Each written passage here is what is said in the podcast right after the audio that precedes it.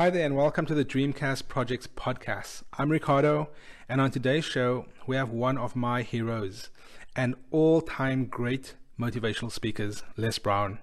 Today, Les is sharing his advice on how it's possible, how working on your dreams is worth it and necessary, and how someone's opinion of you does not have to become your reality.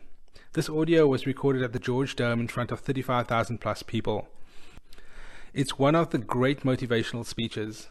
I hope you enjoy it as much as I do every time I listen to it. So here's Les Brown. I don't know what that dream is that you have. I don't care how far-fetched it might appear to be. I don't care how disappointing it might have been as you've been working toward that dream. But here's what I know. That that dream that you're holding in your mind, that it's possible. Let's say that together, please. Say, it's possible. See, sometimes we can't say, I can do that. But what we can say, that it's possible that I can have my dream as we run toward it, as we work on it day in and day out. No one, ladies and gentlemen, could have convinced me when I started out just over six years ago, working on my dream, and I want you to think about whatever your dream is. Because I was willing to take a chance, and most people won't do that. Most of the people that you talk to to try and bring them into the business, these are not risk takers. Most people have done all that they're ever going to do. They raise a family, they earn a living, and then they die. But people who are running toward their dreams, life has a special kind of meaning. And here's what I will share with you. That in the process of working on your dreams, you are going to incur, incur a lot of disappointment, a lot of failure, a lot of pain, a lot of setbacks, a lot of defeats. But in the process of doing that, you will discover some things about yourself that you don't know right now. What you will realize is that you have greatness within you. What you'll realize is that you're more powerful than you can ever begin to imagine. What you will realize is that you're greater than your circumstances, that you don't have to go through life being a victim. As Jack indicated, I was born in Miami, Florida, in an area called Liberty City, in an abandoned building on a hard linoleum floor, with my twin brother. We were six weeks of age. We were adopted. When I was in fifth grade, I was identified as EMR, labeled, educable, mentally retarded, put back from the fifth grade into the fourth grade, and stayed in that category until I got out of high school. I don't have any college training, but I met a high school teacher who one day changed my life. I was waiting on another student, and when he came in, he said to me, young man, go to the board and write what I'm about to tell you. And I said, I, I can't do that, sir. He said, why not? I said, I'm not one of your students.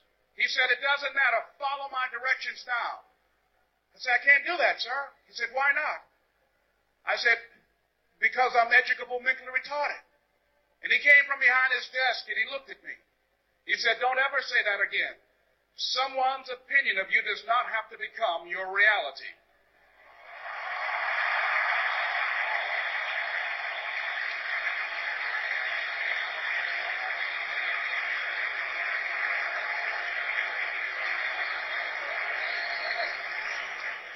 And that man, Mr. Leroy Washington, did something for me. He started planting seeds in my mind that enabled me to begin to dream as Dexter has been doing for you.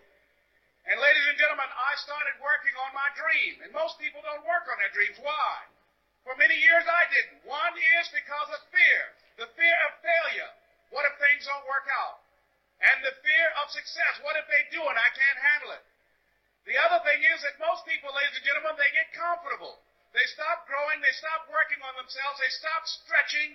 They stop pushing themselves. And they end up becoming very cynical about life. And they throw in the towel on themselves, on their families, and on their dreams. And the other thing is that most people don't feel worthy. What I'm doing now, I could have been doing years ago. But because I did not have a college education, because I didn't believe in myself, because I allowed other people's opinion of me to control my destiny, I didn't act on my ideas. So I applaud you for your dreaming, for your running toward your dream. I applaud you for believing in yourself because that's what life is about. Stretching and challenging, looking for ways that you can begin to improve yourself. And ladies and gentlemen, as a result, of stretching out, of acting on my dream. And I don't know what that dream is for you. I can tell you that it's possible. No one could have convinced me that after just over six years, I will have my own book entitled Live Your Dreams. Just over six years, I will have five specials on public television. Just over six years, I've done motivational speaking for AT&T, Procter & Gamble, McDonald's Corporation, Xerox, IBM. Just over six years. I will now have my own talk show that will premiere on Monday, Labor Day. I'm saying to you, your dream is possible. Your dream is possible. But not only is it important that you believe and begin to know that it's possible for you to live your dream as you run toward it, but I've done something that I want to share with you called Choosing Your Future. In fact, I've developed a set of tapes talking about how to begin to create your own reality by choosing your future. And not only is it important for you to know it's possible for you to choose your future, but it's necessary that you work on yourself, that you develop yourself. It's necessary that you get the energy drainers out of your life, people who don't want anything, It's necessary to know that everybody won't see it, that everybody won't join you, that everybody won't have the vision. It's necessary to know that. That a lot of people like to complain, but they don't want to do anything about their situation. That you are an uncommon breed. You know, you have to know within yourself that I can do this. Even if no one else sees it for me, I must see it for myself. That's necessary. It's also, ladies and gentlemen, necessary that you be creative when you're working on your ideas.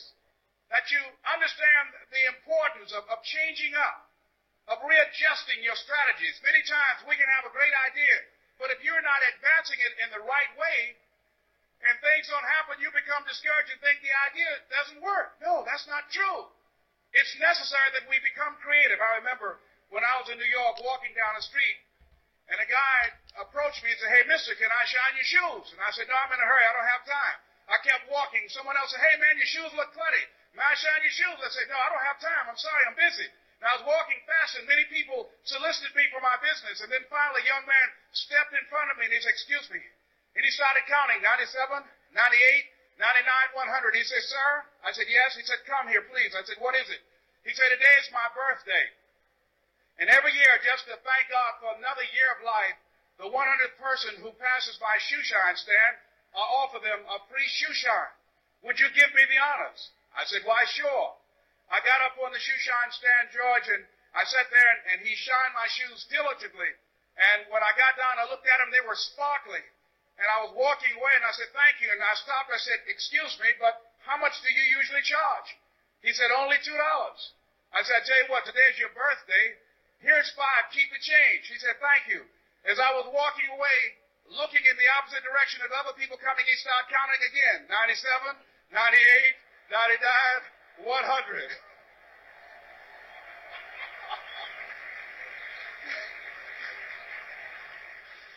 It's necessary that you be flexible. That you are always thinking of how can I improve this better. This is a customer driven economy it's necessary for you to always explore various ways in which you can improve the quality of service that you're providing for the people in your organization. I remember something a major company had talked about the extra value service they were providing for their customers. And the lady who had the news conference summarized it this way. She said, it's not our intention to satisfy our customers or to please our customers. Our intention is to amaze them.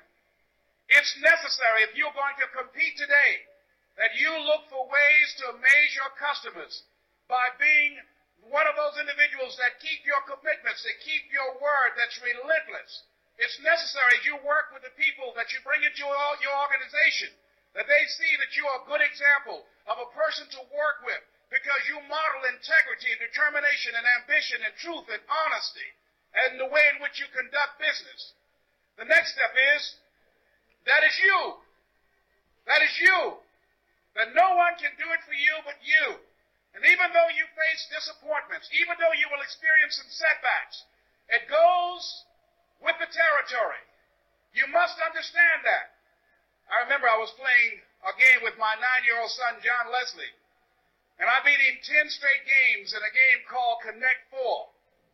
And finally, I said, John Leslie, I'm bored. I don't want to play you anymore. And I got up. I said, I'm ready to go to sleep now.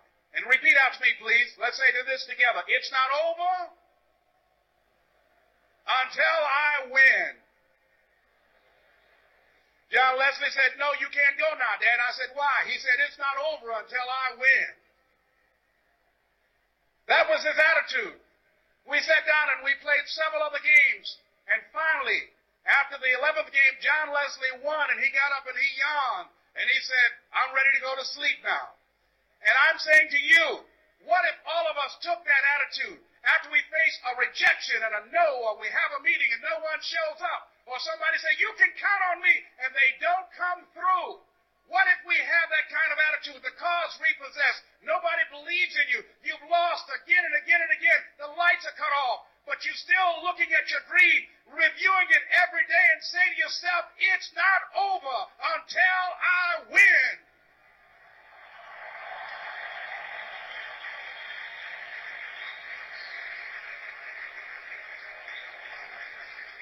Life will yield to you.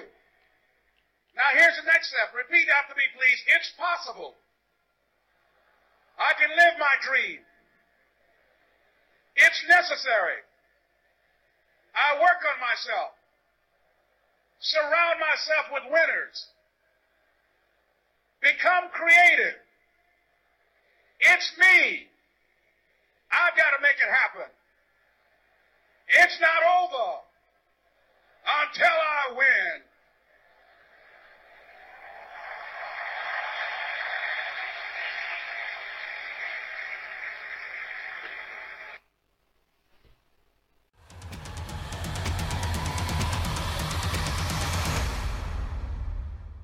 And that was Les Brown, one of my favorite motivational speakers. You can see the full length video at lesbrown.com. Join us again next time at the Dreamcast Project podcast for more inspirational content.